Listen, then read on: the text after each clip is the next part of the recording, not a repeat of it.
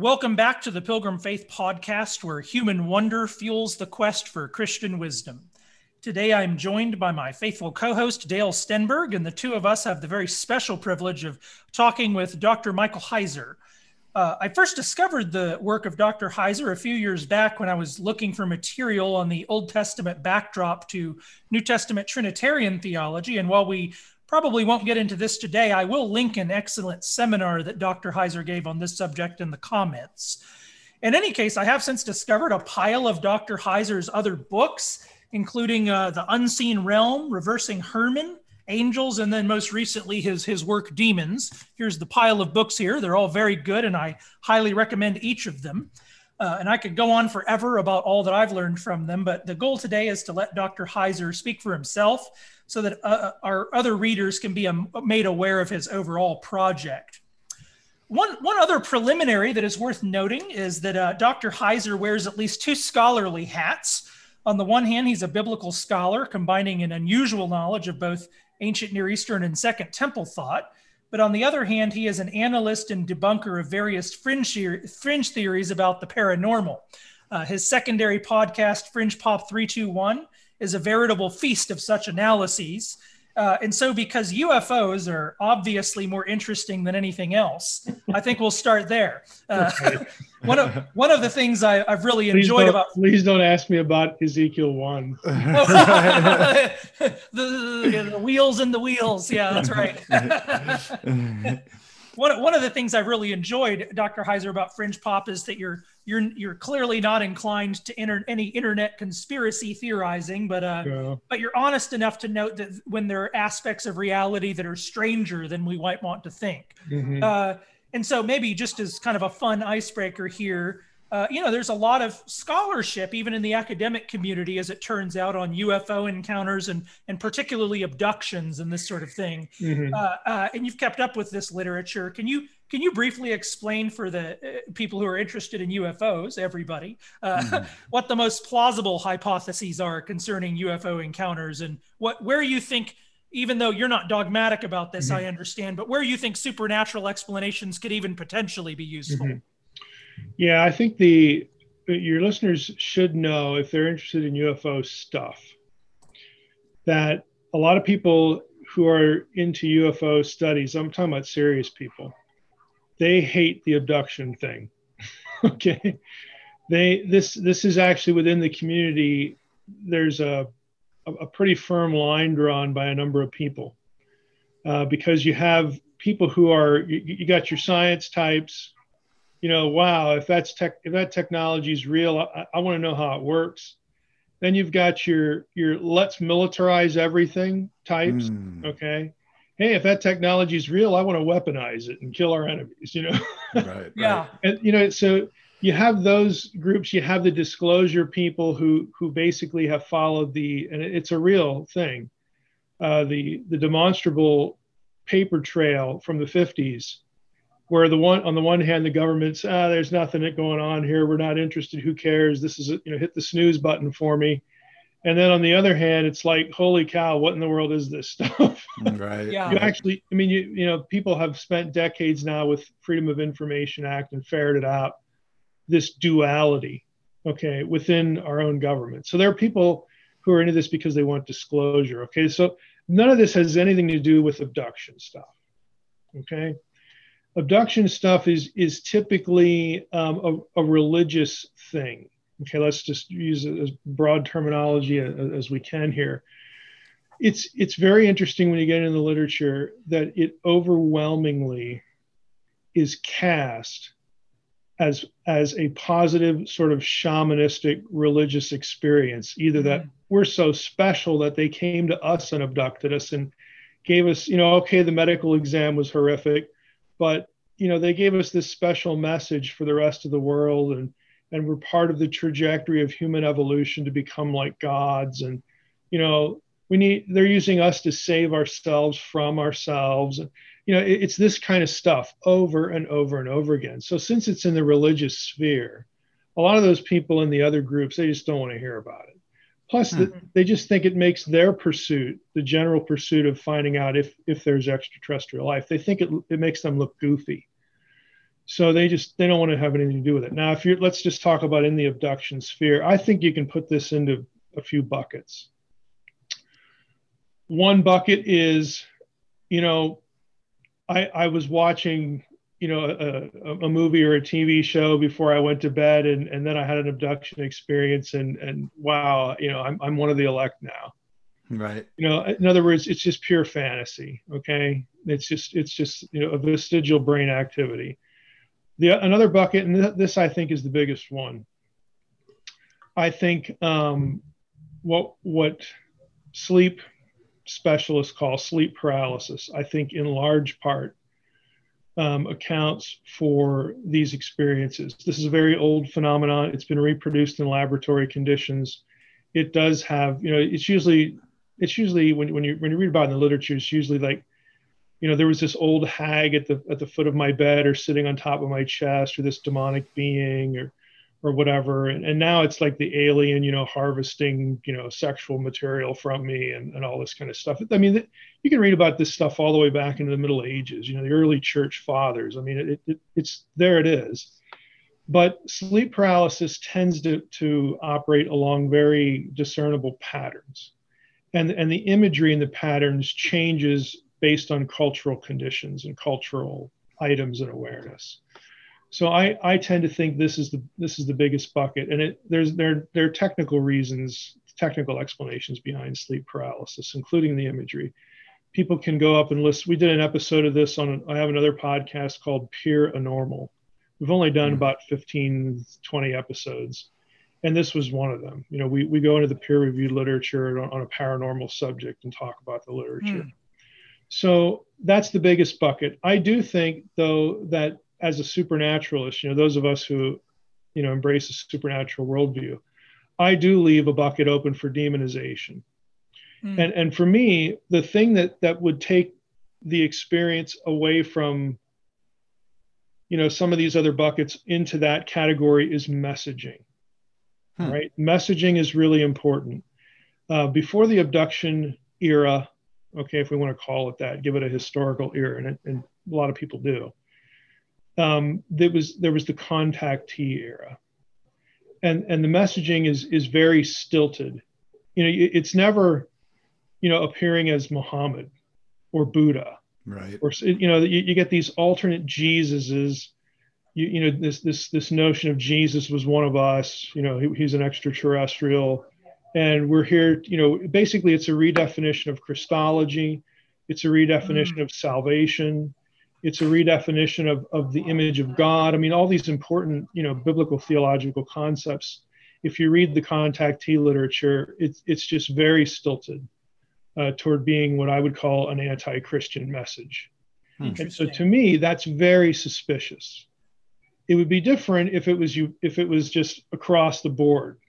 Oh, like today we're going to appear as you know the Rosicrucian masters and pick on them, you know, and their theology. No, it, it's always it's always Christ it's always something Christian, and, and I, I I don't think that that can be overlooked.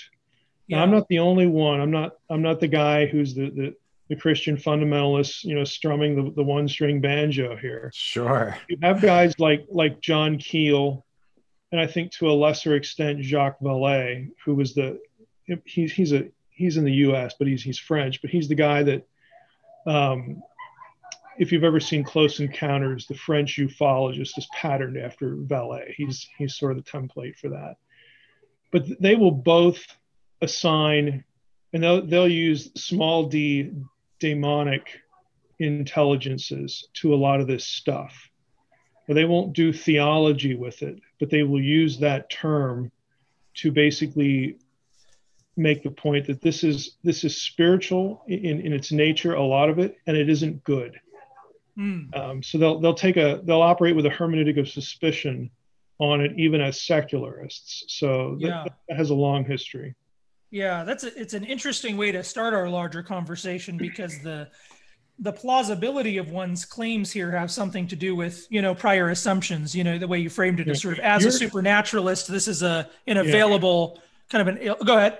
Before before we leave this, your audience should know that this is it's never gone away, so I can't use the word revival. but the positive turning turning the, the messaging of the contactee movement and the abduction stuff on its head and making it a positive uh, message of spirituality that is getting ramped up within academia hmm. okay the major figure here is jeffrey kripal k-r-i-p-a-l he teaches at rice university he's a professor of com- uh, comparative religions and things like that but he has partnered with Whitley Strieber now for two, I think it's two, it might be three, but two books. If Whitley Strieber is, is that ringing a bell for either of you guys?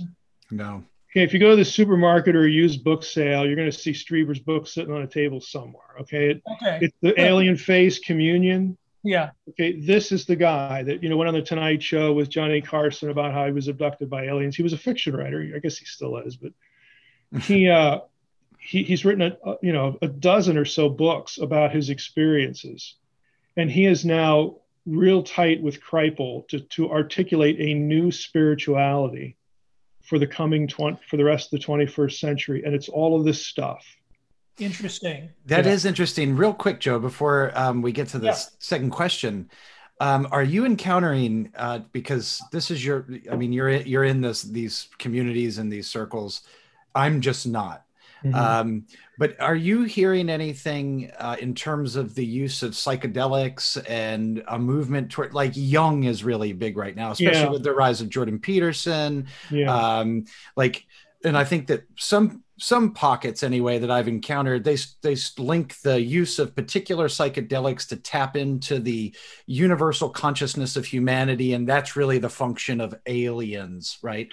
Um, they're trying to communicate to us something about the nature of another realm, and mm-hmm. uh, what once we elevate our consciousness to that realm, we all dissolve our egos, and humanity can live in one big sort of you know jolly communion with one another. I'm, I'm, curious, have you heard about any of this, or is this making its way into the more academic circles? Well, I, I don't. Uh, I'm, I'm pausing on the academic part. I would say yes, it is through Kripal, to but but not in a. It's not a torrent. It's a trickle right now. The drug part. Right. If you go out uh, to the next layer of, of what I'll you know what I'll call the the non peer reviewed best selling author category.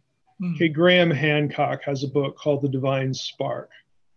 Uh, it's a Hancock reader. It, it's based upon an earlier book that he he wrote about this very topic and his own experimentation with psychedelics and whatnot.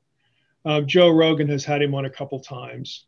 Hmm uh, it, th- this this is part of the picture, um, certainly because you know supposedly this is you know, consciousness altering, right? And that allows you to be open to and and you know the mythology is to control the encounter. Well, First of all, we don't even know if it is an encounter because if it's all happening in your head, you're not encountering anything. Okay? Right, right, right. Right. But you know, the, but but it's this notion of of this is a means of communication with with other beings in the conscious universe.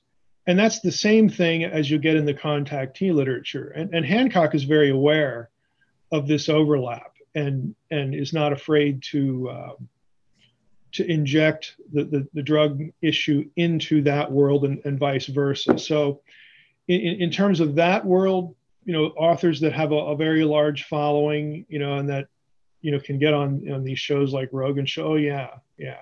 Right. It's not new, Right. It, it kind of goes. It, it, used to be Terence McKenna. Yeah. Okay. Yeah. But, so now it's it's Hancock and a few other people, you know, who are sort of following in Hancock's train um, to do this. But it, yeah, it's out there, and through Kripal, um, his academic credentials sort of, and he knows this, and he's fine with it. Le- legitimize mm. um, these. They they, they legitim it legitimizes the discussion. Right. I think yeah. He, he would be he would be fine with saying that. Uh, but he's a Gnostic. Kripal's basically a Gnostic. He's very right. very friendly to Gnosticism, um, and, and, that's when, when when we're at AAR. I mean, I've you know I, I assume you guys go to AAR, or SBL, or whatever. You know, Kripal you know will speak there pretty much every year, in April DeConick, you know, in, in the Gnostic sections and and whatnot. But but Kripal's now is he's expanding his horizons, hmm. and uh, you know, along with Whitley, yeah. yeah. yeah. Well, you know, as I was saying earlier, in some ways, you know, the plausibility of which buckets we're going to put these things into depend mm-hmm. upon some prior assumptions. And Sure. And, and when part of what your whole biblical project has largely been about is helping persons kind of re-enter the minds of the original biblical readers and hearers, probably more hearers for most of them. Um, if you could distill, and now I'm kind of thinking big project Michael Heiser, and then we'll talk mm-hmm. a little bit more narrowly about demons in a second. But if you could distill kind of the most basic ideas that you think the original audience had that we need to recover when we encounter scripture what would what would that be or another way of saying that is what are the most general things that we've kind of unlearned that in your judgment we kind of need to relearn mm-hmm. to re-enter the world of scripture and and and sort of grab it the way yeah. the audience was grabbing it well in, in the most general language i would say we need we need a re-enchanted view of scripture. And that is we need to be like the biblical author was predisposed to an animate active supernatural world. Uh, and we, we might think we are right now but we're not you know mo- most you know serious bible believers are not. And i'm not talking about hey let's do the wacky charismania thing. I'm not a charismatic. And i'll confess i have a pretty low view of, of what we would call charismania. Hmm. I think a lot be, because, and part of it is because I, I have read so much in the paranormal stuff. Um, I know that basically any of the, the things that you see at one of these signs and wonders, holy laughter, this and that kind of thing, you can find in, you know, other religions and paganism. Hmm. Right. I know that absolutely. Yeah. So the question is, how is that? It certainly ain't the Holy Spirit. So you got two other options. It's either self-contrived or it's demonic. Okay, right. take your pick. You know, and, and, neither of them are very good. So right, I, I'm right. I'm not impressed with any of that. Yeah. And but but at the same time, what I want people to, to reconsider is that the biblical writers, you know, you might want to sit down if you're driving now, so you don't drive off the road. okay, the biblical writers were not us. Yeah. Okay. Yeah. And we're not them. Right. You know, and, and, and so in the most general terms, this is why I like to say when you read the Old Testament, I want the literate Old Testament person living in your head rent free. And when you read the New Testament, I want the first century Jew, again, someone who had a knowledge of their Old Testament and, and you know, the, the literary discourse of the day. I want that person living in your head when you read the New Testament. Because biblical writers read books, they weren't us. They were very predisposed to a supernatural worldview. And now, you know, we are selectively supernatural. You know, everybody who's listening to this, you know, mostly everybody's going to affirm, you know, the Trinity. And of course, you know, you have to affirm theism first, but the Trinity and the deity of Christ and the virgin birth and the whole concept that, a, a, you know, Jesus dying on the cross somehow takes away sin and sets up a, a heavenly kingdom at the ascension. We, we believe all this stuff right? But then as soon as you go to, you know, some of these weird passages in, in the in the Bible, Genesis 6, all right, is, is sort of the classic test case, you know, or you know, just some of the like exorcisms or, or whatever. Oh, I don't know about that. You know, maybe maybe that guy just needs to take a pill. You know, right. you know, in other words, our reflex for a lot of these things is not supernaturalism even when it comes to gifting. I mean, I'm not a charismatic. I would be in what what would be called in academia the cautious but open bucket. Okay. Right. In other words, I'm I'm willing to believe anything, but I'm skeptical of everything, and, yeah. I, and I can't help myself in, in in either respect. So what I want is I want I'm concerned with messaging. I'm concerned with context. I'm concerned does it bear fruit or not? Okay, because you you know you, you can fool some of the people a lot of the time when they're seeing something bizarre, but down the road, they're, it's, it's going to show. Sure. You know, so this is what I'm concerned about, and I, I think we are actually selectively supernatural, and we don't we, we we turn away from some of these passages that we quote unquote can't explain. Mm. Mike, how do you explain Genesis 6? How does it work when sons of God and daughters of women and the Nephilim and how does that work? I don't know. Right. How does the deity of Christ work?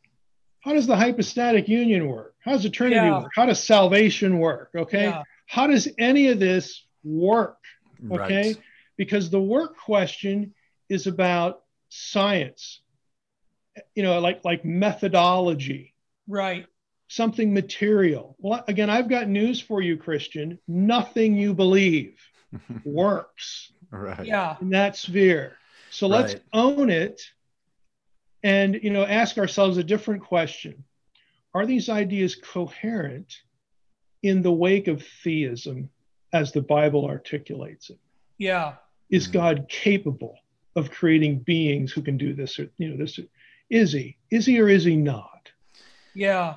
One yeah. of the things I really appreciated, in fact, in the unseen realm is when you, and we'll talk about the, the book Demons in just a second, but when you actually get into your material on Genesis 6 and then, then get into the how does this all work question, uh, and I think this is fairly characteristic of your answer to such questions is, well, here's three options, pick one. you yeah, know, it's sort of like, like, be warmed and filled you know yeah yeah like right, right, I, I, mean like in other words it's not about the, the, kind of the mechanics of exactly how this went down. It's the it's the relationships between all of these things that the biblical author is actually after. Yeah. you know it's and giving when, us a when it comes to genesis 6 again to me that this is the classic context question.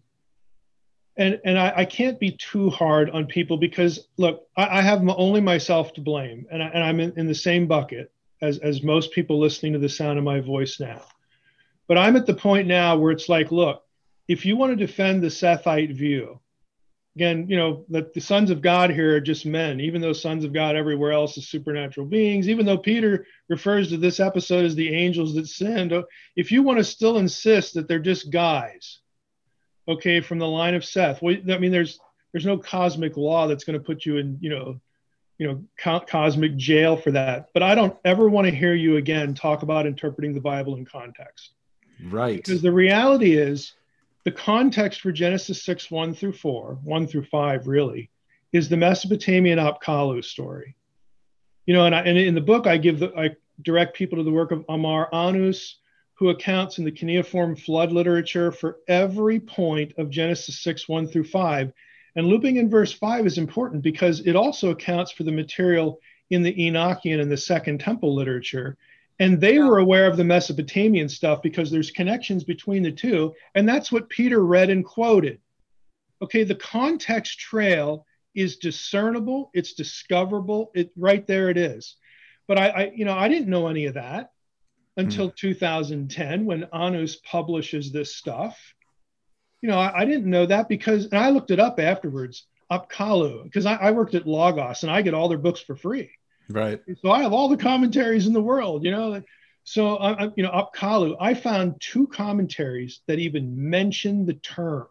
Hmm. Interesting. I found one journal article that that that actually does something with it. The commentaries just mention the term; they don't do anything with it. I found one journal article by Ann Kilmer who, who talks a little bit about it, and then there's one book prior to Annus's you know work, and that's by Helga Kvanvig, which is a Brill title, which you got to take out a house loan, you know, to buy the thing. yeah. so it, it's like this is completely cut off. But after 2010, you have no excuse anymore. Mm. So if you're if you're Mike, you're wrong. My commentary doesn't say that. Well, check the date. Okay. If it's after Annus's work and they don't interact with it, shame on the author. If it's before Annus's work, it's by definition obsolete. So I just don't want to hear it anymore. Right. You yeah, know, I what, really don't. You know, one of the things I think you're just when you go to in, like in a, a reformed seminary, um, what they teach you when you take hermeneutics is the grammatical historical yep. interpretation method. Uh, this is where you're trying to understand the point that the author is making to it, their immediate audience. Mm-hmm. And so when I was reading Demons, and this is sort of what you're getting at when you talk about Genesis 6 and context and the biblical theological data points that support your interpretation of a supernatural reading. Um, it when when I read your book, it seemed like well, he's just employing sound hermeneutical principles in order to derive his conclusions. Now he is going outside of um, the you know immediate um, scriptural witness to pull from uh, the surrounding literature that was available to the people that the, uh, Genesis 6 would have been available to at that time. Mm-hmm. Mm-hmm. Um, so, in just a, a, very sort of entry level hermeneutical methodology, it seems like you're doing that. And you're doing it in in ways that like you're saying not a lot of other people are doing. And that to me raises a lot of red flags. Like why hmm. aren't other people interacting with this stuff? And why are they afraid? I, I, think there's i think there's I, well you, you use the word afraid. I think that's one of several reasons. Um, because it's one thing to go into the context and talk about geography. Oh look at the clothing they wore. Ooh they used pots and lamps okay? Right. You know oh you know this is this is the historical time period okay? That and that's all important but that's that's a lot different than saying look at these elements of shared worldview.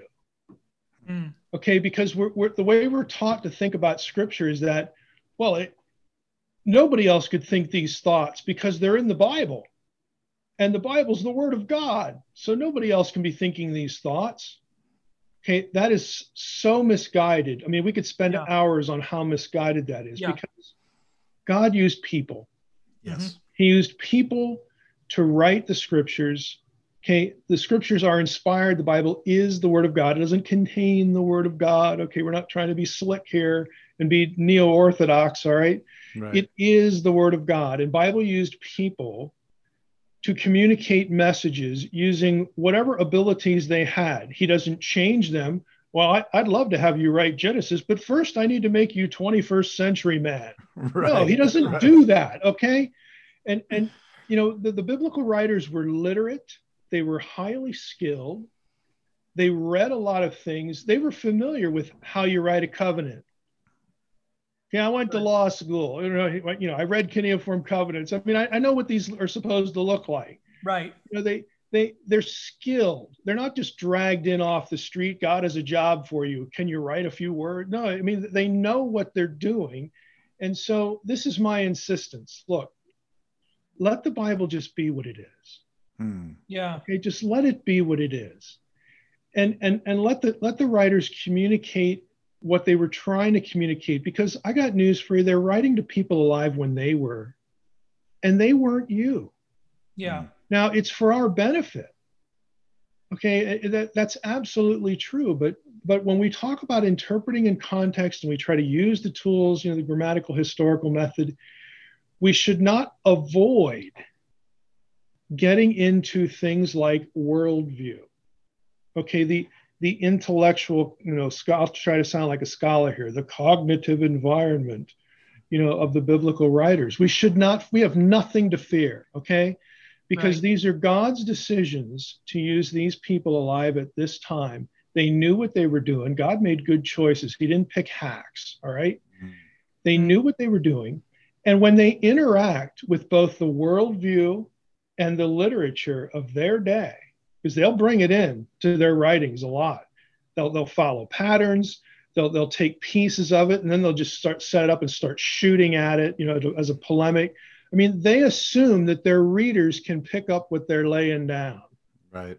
That, yeah. that, that, that their readers are going to know what they're what they're drawing in and why they're doing it. Hmm. Now the problem is is we don't. You know, it, yeah. it takes it, it's the four letter word there. It takes work, okay, yeah. to actually figure that out.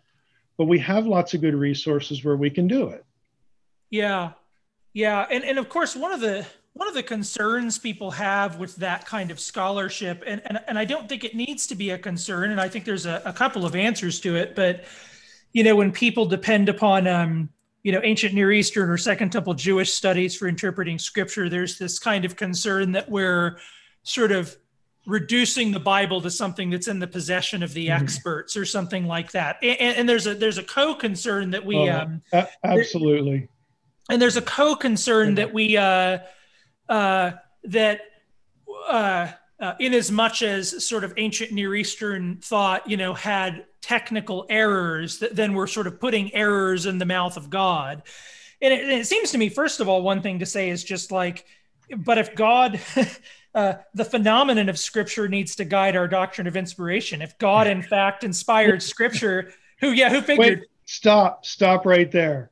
What you're suggesting is that our definition of inspiration needs to conform to the Bible. Yes. right. Yeah, I'm it's shocked. the fact. I'm shocked and dismayed. If these scriptures are, yeah, if these particular view pieces of scholarship are illuminating uh, then you know that's God's fault because he, you know, because that's a, you know that's what he. Right. Now exactly. it's not that it's not, of course, right that um because even though we might have a bigger pile of scholarship, most of in the history of the Christian church, which might have been cut off from a certain pile of scholarship, nevertheless, for most of the history of the Christian church, people have still had what you call a supernatural worldview. Yeah. So their You know, reading I- scripture is still useful. It would be easy to sit here as the guy with the PhD and blame pastors for this knowledge gap. I'm not going to do that. I'm going to blame scholars. Mm. Okay, this the, the comment you made earlier about it creates the impression that that all this Bible, ancient Near Eastern, Second Temple stuff, this is the domain of scholars, and and and the people in the pew are just you know the riffraff, and you know, hey, you know, scholar, a lot of scholars a think that way, and b even if they don't think that way, they do not produce content for people in the local church. And I honestly, I think that's a sin. I think that mm-hmm. is a sin for a scholar to do Amen, you know it, it- what i'm trying to do is i'm trying to take peer reviewed scholarship and make it in some way decipherable Yes.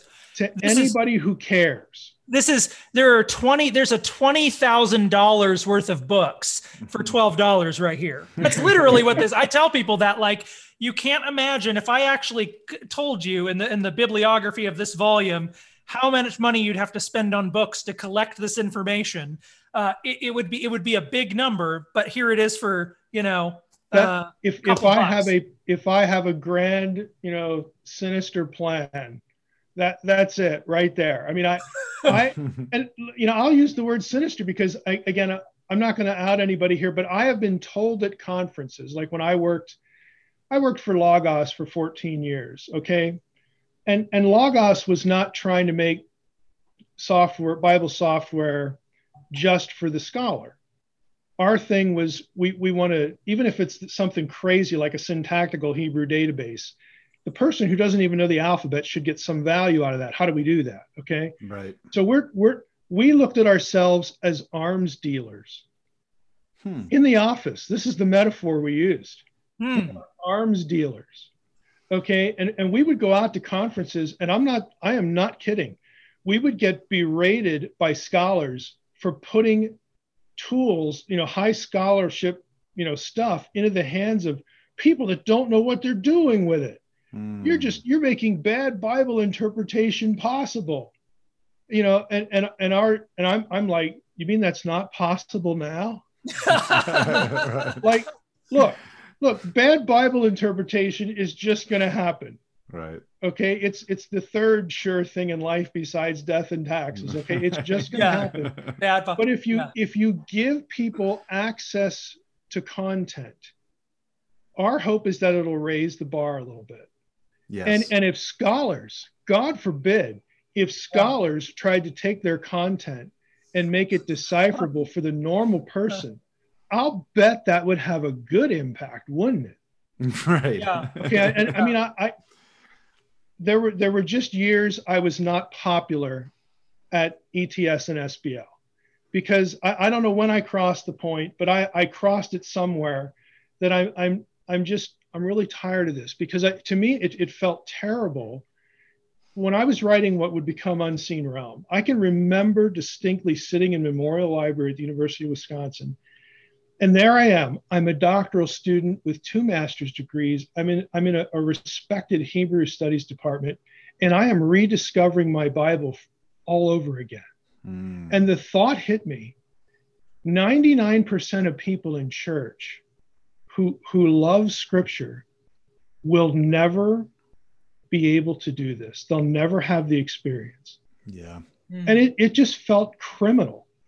Yeah. and, and that was the moment that unseen realm was born in my head okay Mm. i'll bet i'll bet that i can do that I'll, I'll bet i can take all this you know lofty stuff the way scholars talk about the bible Hmm.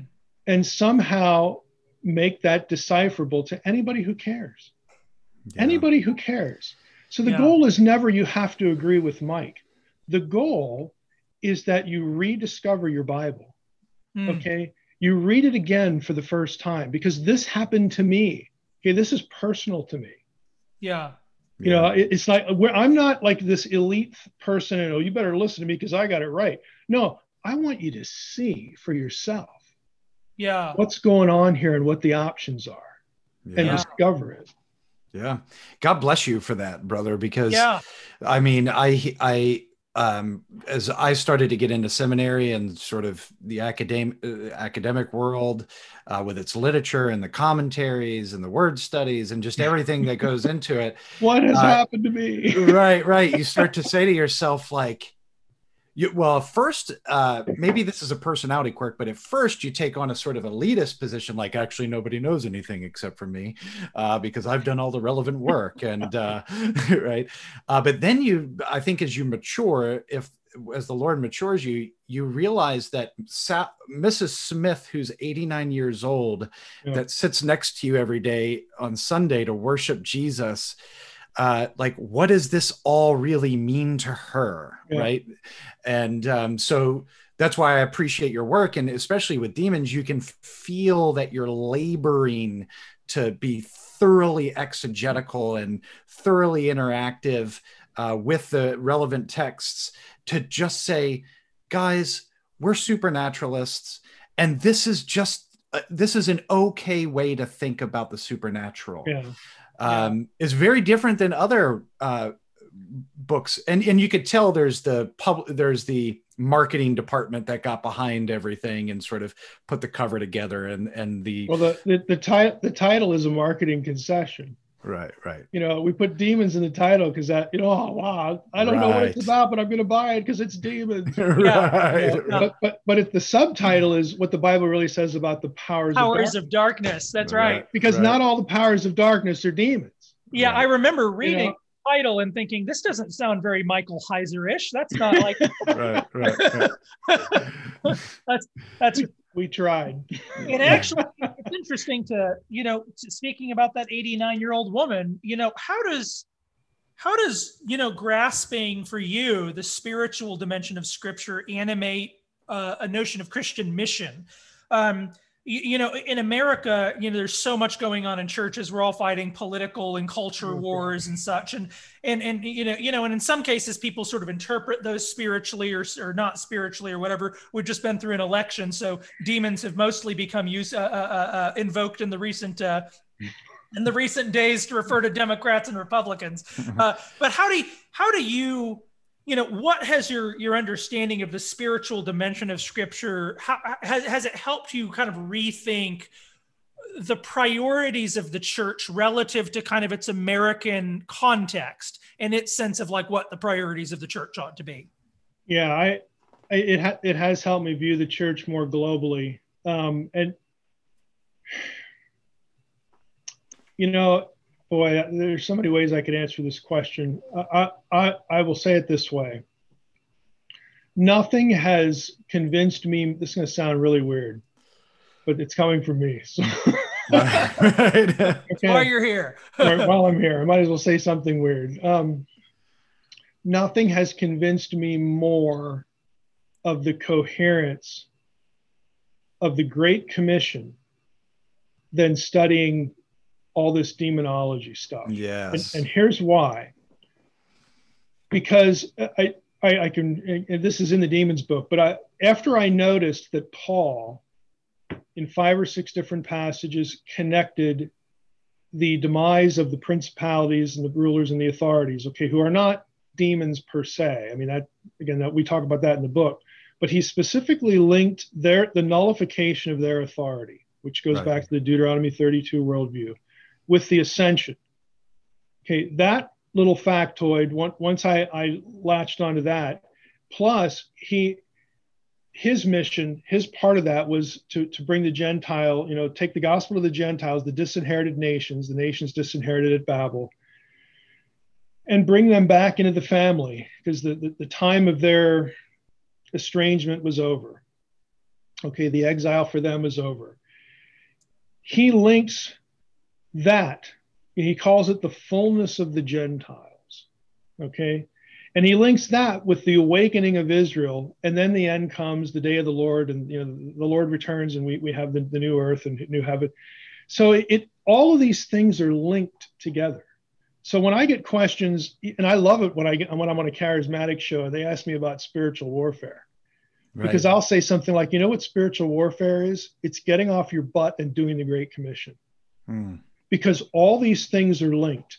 Ask yourself the question in reverse What do the supernatural powers fear? Mm. Okay. They don't feel your bass, they don't fear your bass guitar. Okay. They don't fear you going into a house and shouting prayers of renunciation at them. Okay. They don't fear this stuff. What they fear is their own destruction. Yeah. Okay. That's the only thing they need to fear. And right now they're working a pretty good plan because they can look at God and say, oh, that, you know, silly Yahweh, you know, he, he linked the second coming and the day of the Lord and our destruction of the Great Commission. So all we've got to do is distract the church all we've got to do is prevent the Great Commission from, you know, that can getting kicked down the road, and we're going to be here a long time. Right. Mm. Okay. Right. And, and and so this is what they fear. If if the church was less distracted, if the church actually did its job, okay, that is the thing that is spiritual warfare. So that those two things have clarified that in my head a lot. Mm. And you know, again, there when I look at, at you know, I, especially now, you know, it's after the election and all this stuff. You know, what you know, why is why is the spirit of God like not active anymore? You know, why, you know, don't we see what we've seen in the book of Acts? You know, I was praying for this or that. And it's like, look, first of all, yes, the church in the West is in deep trouble. Mm we get it. It's, I think partly it's in deep trouble because you have killed it, church. Hmm. Because I think we need, again, this little bit of reenchantment here. We need to start to believe that there's a reality beyond the one we see, like really believe it. Not believe it, you know, like like for 2,000 years ago on the cross, but like believe it now. Hmm. Okay, so that that would help. But but the church is not America. Okay, the church is underground in Asia and it's flourishing. Yeah. Mm. You got crazy stuff going on in Muslim countries. You know, so much so that I mean, I just read read a book about you know this weird stuff happening in Islamic countries where there are no Bibles. You know, because if you're caught with a Bible, you, you basically are dead. Okay, but like you know, Jesus showing up to people in dreams and and and people coming to the Lord and starting churches. And yes, they they are put to death sometimes, but but they're doing it and it's it's mm. it's it's to the point now where this one mission agency that I was reading about made billboards that said, if you've seen this man in your dreams, it's a picture of Jesus. Call this number. I mean, you gotta you gotta get far down the road. Yeah. For that to be effective. And it's not like you you, you go to sleep a Muslim and you wake up a Christian. Okay. It's not sure. that. It's that oh hundreds and thousands of these stories where people who don't have scripture again it sounds suspiciously like the first century to me. So that that perks up my ears right away. Yeah. So god is doing stuff to to get people to go and meet other christians and, and so they can give them the gospel and then they become believers. We know who that was in your dream. Let me tell you about it. You know it, it's not this existential you know weird crazy stuff. It's it's stuff that happened in in the pages of scripture. I mean yeah right. there it is but but yeah. but where the church is oppressed it's flourishing. Yeah. Yeah. You know because because honestly you got no other choice. You know so I, I look at the election and yeah i i'm not a fan of tyranny. I like things like the bill of rights and i don't want to see them go away. Sure. okay so I, i'm not you know I, i'm not thrilled with a whole host of things going on. But but I have come to the point now where I, I feel, you know, got to be honest, Lord, I, I'm not, I don't have my hand in the air saying, please, please, God, bring on the persecution. But I have come to the point where I do not believe that the church will voluntarily change. Hmm. I think it must be forced to change. Yeah. The church is in the West is is so worldly. It's it's just it so much is done for personal gain and to hear the, the beauty of the sound of your own voice, you know, to, to, to get audiences, you know, mm-hmm. numbers, all this stuff. Okay, it has to end. Hmm. And and the only thing that's going to separate the, you know, pardon the expression, but the men from the boys, okay? and the only thing that that that's going to to force this kind of change is when things don't go our way. Hmm. Okay? So so I don't know if I'm if I'm still willing to say if it's that it's a good thing that we're descending into tyranny and madness but it probably I'd probably use the word productive. I think it's a productive thing. Yeah.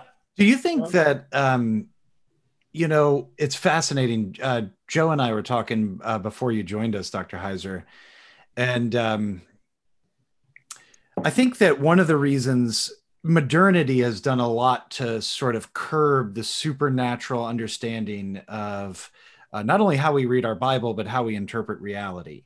Mm-hmm. Uh, one of Joe's uh, part of Joe wrote a book. Uh, when was that? Two years ago, maybe three. Yeah. Divine absence. Yeah, enduring divine absence. Yeah. Uh, um, that was, was sort of like a light bulb moment for me. And one of the things that he's sort of getting at is in the modern age, there's no relying on we don't have to rely on the sun god for tomatoes to grow right? Um, we can just go down to the supermarket um, our our life is largely. Although I noticed Amazon using sun god imagery lately. well, that would be a. Th- those sun are god the, has just changed. It's just right. incarnated himself. Right. Well, those, those, are the archons messaging once again. Right. uh, but I do think that there is a link in with the modern way of interpreting the world because of the conveniences that. Uh, the conveniences that uh, modernity is given to us, mm-hmm. to where supernaturalism uh, um, is no longer a viable crutch um, to sort of help us in moments of despair. Uh, because as you said earlier, you know, I can just pop a pill when I don't right. feel good, or um, any number of other things. I can access pornography on my phone, or I can, you know, do do a variety of instant sort of superficial psychological um, copes that help me deal with the ickiness that I feel about reality. Are, are, you saying it's not wonderful to be the answer to all your own problems? right, right, right. You know, because that, that's where we've come. Yeah. Yeah. That's that's sort of what I yeah what my book was sort of arguing is that a lot of it does have to do with dependencies. It's like there's a weird once you sort of remove in a superficial way. Of course, we are still yeah. as dependent as human beings have ever been, but the superficial sense is that you're uh, uh, that you're not responding to the, the elements of the world kind of insisting themselves upon you which mm-hmm. sort of reinforces the agentic dimension of reality and once you kind of suspend that agentic dimension it's not that it goes away it's that you start to think that everything is sort of raw material that my activity is relating to mm-hmm. uh, and and in some ways that's just that's just living in a bubble right? Yeah I, I, I think i think the the toilet paper shortage probably should have disabused most people of that. Yeah. Because seriously because yes.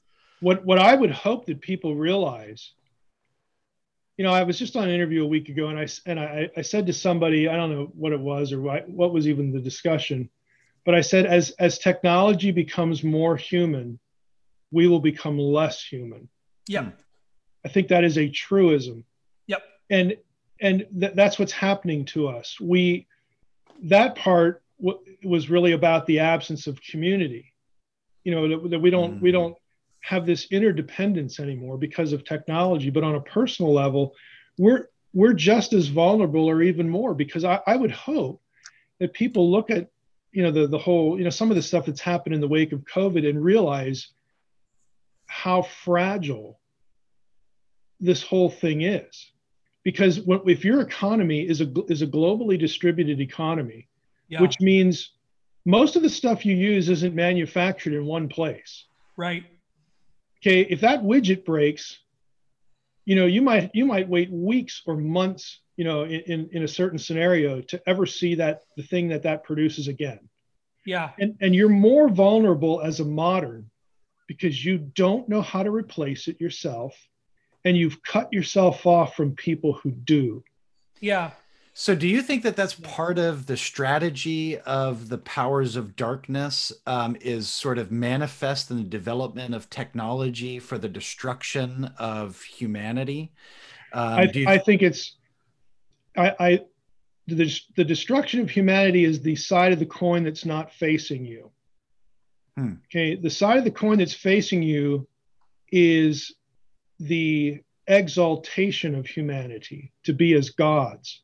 Hmm. You know what, what I think what I think technology and tech really let, us use the words like technopoly, okay, yeah. or technocracy. What I think this is about is reversing Babel and restoring Eden without God. Yeah. I think in one sentence, that's it. Yep. Mm. And we this have convinced Lewis, ourselves, yeah, yeah, yeah, we right. have convinced ourselves that that is achievable and, and that it's worth achieving. Yeah. Yeah. This that, is Lewis's uh, that hideous strength, I think, is sort of that's that's sort of the narrative Lewis is painting yeah. as this modern kind of technocratic, which interestingly is between political parties for Lewis. That's a crucial point for him. Mm-hmm. Uh, is this sort of behind both parties entity that's uh, sort of and, a we, we need we need to wake up to that too, because look, it's easy to it's easy to look at the left and say, well, the end the end game here is is a soft tyranny with socialism. Yeah, that's not the end game. Okay, the end game is corporatocracy, technocracy. Yep. Because these are the power players behind the, they're going to be the puppet masters of our political figures. We can already see how that's possible now. Yeah. Just with this, with the you know big tech and the tech giants and social media, that is really going to be the end game. So they'll they'll prop up people to pretend that we have uh, you know, a Republican democracy or a democratic republic, you know, whichever you prefer. It, it, it's going to look like it like it's this thing that's always been here, but it ain't that anymore. Yeah. Well, as we uh, move toward a conclusion, uh, one last thing that I, would love to, to just to touch upon before we go is one of the things in your work that I have just found so useful because there's not a lot of people that do this is that you're not just sort of connecting the dots between Old Testament and New Testament studies. You know, there's a lot of work doing that, but you're also trying to connect the dots between sort of this whole smorgasbord of ancient Near Eastern studies and Second Temple studies. Uh, and there, you know, again, usually people sort of have their their feet in one of those worlds rather than both. Maybe there's a, plenty of exceptions, but a lot of people, they sort of know one field of things. Um, but a third, maybe a third leg that I'd be interested in the development of scholarship uh, and I mentioned this to you when we chatted briefly in the hall at ETS, uh, uh, is to see that that sort of that sort of ancient Near Eastern Second Temple Judaism, but then to see all those threads as they're developed in the early church. Mm-hmm. And I'm wondering if you're aware of, you know, are there people developing? I mean, on the one hand, there's there's people developing this stuff with um, certainly with the doctrine of Christ. You know, you've done a, a lot of work on mm-hmm. sort of Jesus in the Old Testament to the New Testament, and there's excuse me, a lot of people doing work between sort of the New Testament and how does the early church pick up all of these motifs and play with these Christological categories. Mm-hmm. Um, you know, are you aware of anybody that does this with demonology? Because one of the interesting things is that one of the only uh, this book right here uh, by Carl O'Brien, you know, the demiurge in ancient thought, mm-hmm. is mostly about sort of weird mediating figures from Plato to Neoplatinus. Mm-hmm. In the kind of philosophical world, threading sort of almost the ancient Near East to the modern to, to, to sort of late antiquity is sort of a way to just think about the history of philosophy. But in the theological world, I don't see a lot of people doing sort of here's the here's spiritual entities in the Old Testament and the New Testament, and here's how they all morph in the early. Here's how the conversation changes. Yeah, there there really isn't a lot of it. I mean, the, honestly, the the closest you get to it would be edited volumes on one topic that that intentionally go from ancient Near East, you know, into the early church period. But but for as far as one person, yeah, I man, I the the only thing that, that pops into my head that would be like that from the product product of one person is, and I, will tell you the title, but I'm, there's a caveat with this book too. But I don't think it, it ruins it, uh, not in any way but you just have to be aware of it. And that is the book When Souls Had Wings. Hmm. Okay, it's the author's last name is Givens, G I G I V E N S. Now he's a Mormon. I think he's a professor of literature or something like that. But he tra- it's the book, whole book is is on the it's an intellectual history of the idea of pre-existence. Huh. And he does go from the ancient Near East all the way to modernity on this. And he has he's got two or three chapters on on uh, early church. I think two of them are, are, are actually focused on Augustine. I think he gets two chapters, but it, it's actually really fascinating. Um, I, he, he starts out with divine counsel stuff, and I, I don't, I, will characterize it this way. There's a passage in Job that you could read and, and use to prop up the idea of pre, the preexistence of the soul. Okay. Mm. And again, you guys know this is not reincarnation or transmigration right. of the soul. This is just pre-existence. Right. Um, I, I don't think that the passage needs to be read that way. It, it can certainly be read other ways, but but at, at, the very least, he sees it, and then he you know he traces that through New Testament stuff and early church, and it's just fascinating when it comes to to Augustine, how Augustine pre-existence was linked to you know the the the issue of Adam it's linked to you know predestination it's linked to depravity. I mean there it, it's one of these these things are all linked together. And and because augustine was a, a bit all over the map all over the spectrum on pre-existence his view on these other things tends tends to shift. And so where he actually lands you know Givens's point is he, he basically lands where he does because it's the best response he has to certain things going on at the time that he thought were the most crucial, you know, yeah. things right. to address. Yeah. So, but but just to see this kind of working out in, in Augustine's head is to, to me was worth the whole book. But the, the, that's an unusual book. I mean, there there aren't many wow. things like that. Usually, you get them in, in edited volumes. It, it, and I think this is hurting us. You know, to to not have this continuity. I'll give you one example. You know, if it makes me cringe, you know, when when I hear people like Bart Ehrman and other New Testament scholars talk about the recency of the idea of the deity of Christ. It's like Bart, just move back 200 years. You know, I mean, mm-hmm. move back into the Second Temple period. Right. Okay, because you've got the whole discussion of binitarian monotheism going on in the Jewish community. I mean, all of that is precedent for high Christology. It's like he's right. Know, in debates. It's like he doesn't. He get the impression he doesn't even know it exists. Sure. And then and right. then that stuff, you know, is is itself derivative, you know, from certain things in the ancient Near East, like a like a Trinity. The idea that that the gods or a god could be in existence as more than one person simultaneously is not a Christian invention. Right.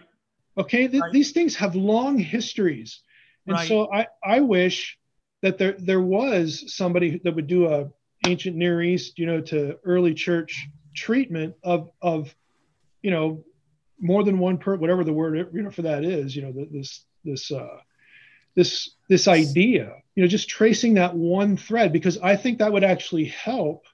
It gives a systematic theologian if he's aware of, of how the ideas were expressed you know in other places it might give the systematic and the philosophical theologian uh, a different maybe a few different choices in vocabulary or, or illustration right you know to to to articulate what's going on here yeah and the the other side of that then is is that uh just as the new testament isn't merely a second temple thought is in continuity, but not merely a regurgitation of ancient no. Near Eastern thought. Right. So the early church development, sort of on the way to Nicaea, it's not that you just sort of jump out of Revelation and you're right yeah. Right, There's a right, whole right. the the the one I think who's done, and I, I hold these up for my audience. The one I think who's done the best work on this. He's only published one version so far. Is uh, Crispin Fletcher-Louis's yeah, yeah. Uh, Jesus monotheism sort of you know gets into kind of what are the sort of and I, you've done work like this as well. Dave, Again, David Capes is another good one, and and Capes